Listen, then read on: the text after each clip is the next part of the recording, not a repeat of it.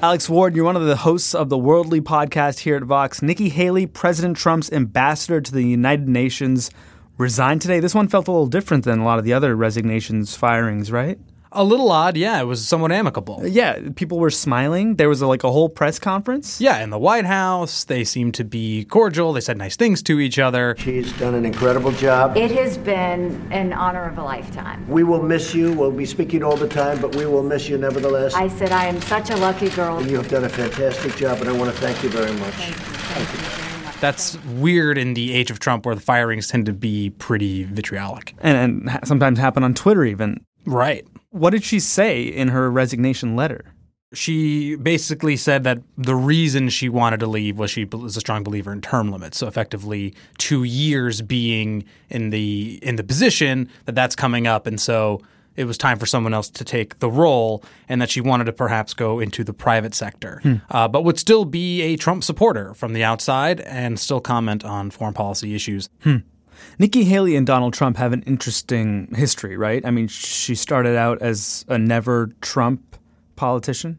Yeah, she was never really a Trump fan. Yes, Mr. Trump has definitely contributed to what I think is just irresponsible talk. But then it turned out um, after Trump won that he was trying to extend an olive branch to the traditional Republican uh, establishment of which Haley belongs. And sure enough, and names her to be UN ambassador and, and widely praised. So, the South Carolina governor, a regional success, heads to the United Nations. How did she do? By all accounts, she was quite successful, actually. Huh, really? Yeah, but you can think of her successes in like two buckets. Okay. Bucket one is her Trumpian accomplishments. Okay. And bucket two is her traditional Republican foreign policy accomplishments. All right, what are the Trumpian ones, like uh, Middle East? Trumpian ones are definitely in the Middle East, right? So the way she pushed back against Iran, for example, called out Iran for its aggressive behavior in the region, even did this presentation in front of a missile, uh, saying, look at what they are giving to rebels in Yemen. They're the ones fueling the war. Aid from Iran's Revolutionary Guard to dangerous militias and terror groups is increasing. She did the presentation in front of an actual missile? Yeah, missile? it was like a pretty dramatic backdrop. wow. Yeah. Just imagine if this missile had been launched at Dulles Airport or JFK, or the airports in Paris, London, or Berlin. That's what we're talking about here. That's what Iran is actively supporting. And then also her defense of the administration's decision to move the embassy to Jerusalem Right. in Israel. For those that don't have our back, we're taking names. We will make points to respond to that accordingly. And the overlap here, by the way, between the Trumpian and the Republican stuff is the administration's des- desire to pull out of what they d- deem to be ineffective UN organizations like um, UNRWA, which is really a Palestinian aid organization, the Human Rights Council, which it seems to be anti Israel. Past Republican administrations have criticized those institutions as well. Sure. Both Trump wanted that, and traditional Republican foreign policy kind of dictated that. Where does she sort of break off? Is is it Russia? So Russia, especially, right? Russia's support of the Syrian civil war. How many more children have to die before Russia cares? When the United Nations consistently fails in its duty to act collectively, there are times in the life of states that we are compelled to take our own action. And of course, Trump famously won't push back on Russia really for anything. So her constant lambasting of Russia was one thing. Um, talking about human rights and America's defense of human rights around the world, that was a big thing, something that Trump doesn't really talk about.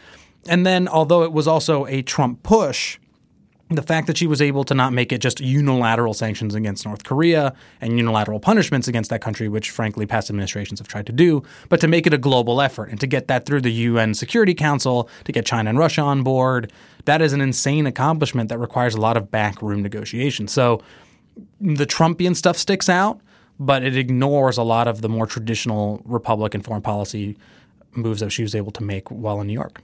A Quinnipiac poll from April found that Nikki Haley was the only Trump cabinet member to hold majority approval ratings among Democrats, Republicans, and independents. I read over overall 63% approved and 17% disapproved of her performance as UN ambassador. So I don't know.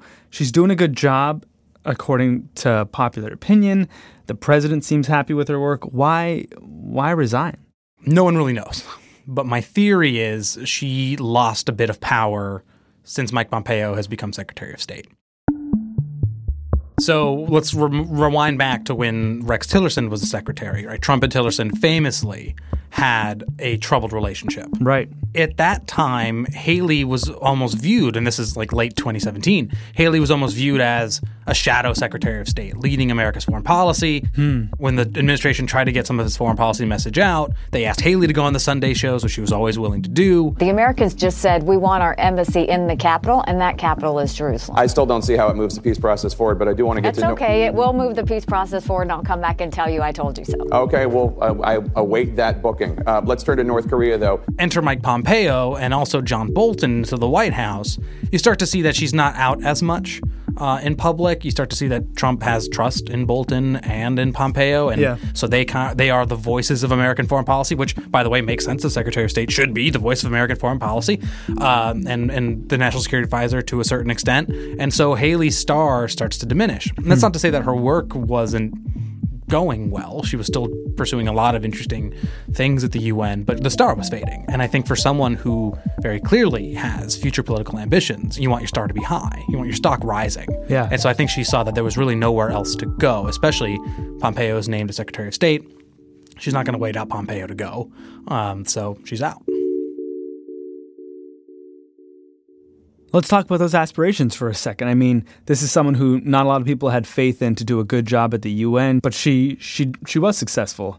What's in store for her next? Is she going to try and run in 2020 or something, or what? So that's the theory. The theory is that she's going to run for president. That she's it was a bad kept secret that she wants to be president.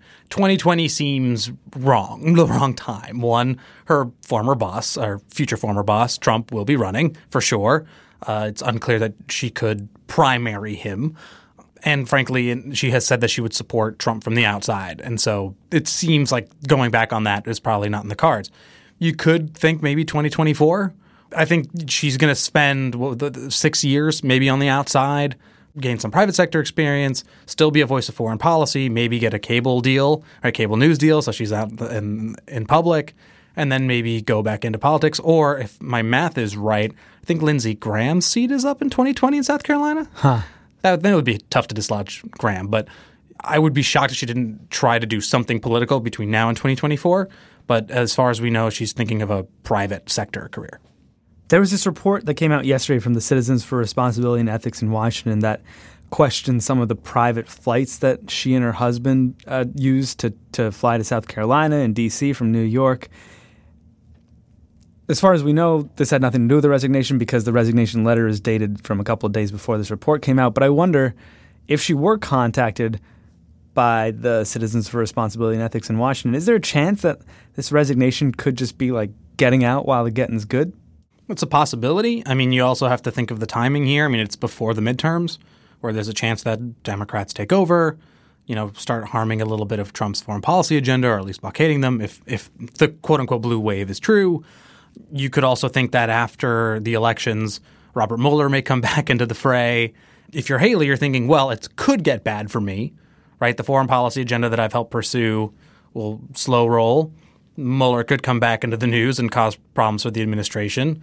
Maybe I should get out before it possibly gets worse. And that'd be now, And that would be now, today. literally today. Thanks, Alex Ward. You're welcome, Sean. Alex Ward reports on defense and international security for Vox. I'm Sean Ramos Rameswaram. This is Today Explained.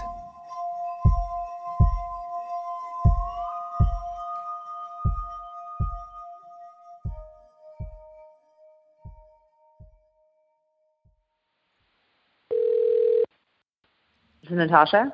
Hi, Natasha. This is Sean. How's it going? Good. How are you? Great. So, so I, I told people on the podcast yesterday that there's like a bread half and an ice cream half of the hosts of this show from start to sale, uh-huh. and you're the you're the ice cream half, right? I am indeed. That's me. Tell people about your, your ice cream enterprise. We're known for ice cream sandwiches, but we have delicious pints as well, and we're coming out with a whole vegan line uh, in 2019 too. We started from trucks, and now we're all around all around the country at grocery stores. And it's called Coolhaus. It's called Coolhaus. Cool House Awesome Ice Cream. So then, what made you want to make a podcast? Uh, you know, my friend, the uh, the bread half, which is Erin the Patinkin of Ovenly, and I used to when we get together, obviously a lot of it's, you know, just us hanging out and having fun, but inevitably we start talking about business and, and lessons learned and stories. And it's just such a special thing to share those stories from the trenches, both, both great and some, you know, more of a struggle, um, with those who can really relate and have experienced them uh, as well. And we just started to realize, wouldn't it be amazing to kind of be able to open up this dialogue and, and, and let anyone who wanted to listen on the inside and to really hear just a whole kind of different perspective on on what's behind the curtain of how business works and what it takes to, to make it succeed. And people can now listen to this this perspective and these conversations uh, wherever they get their podcasts, Apple Podcasts, Stitcher, whatever. Exactly. And we have amazing, amazing guests for season one who will also shed a lot of light on the business experience start to sail wherever you find your podcast, and maybe I'll try and get bread on the phone tomorrow.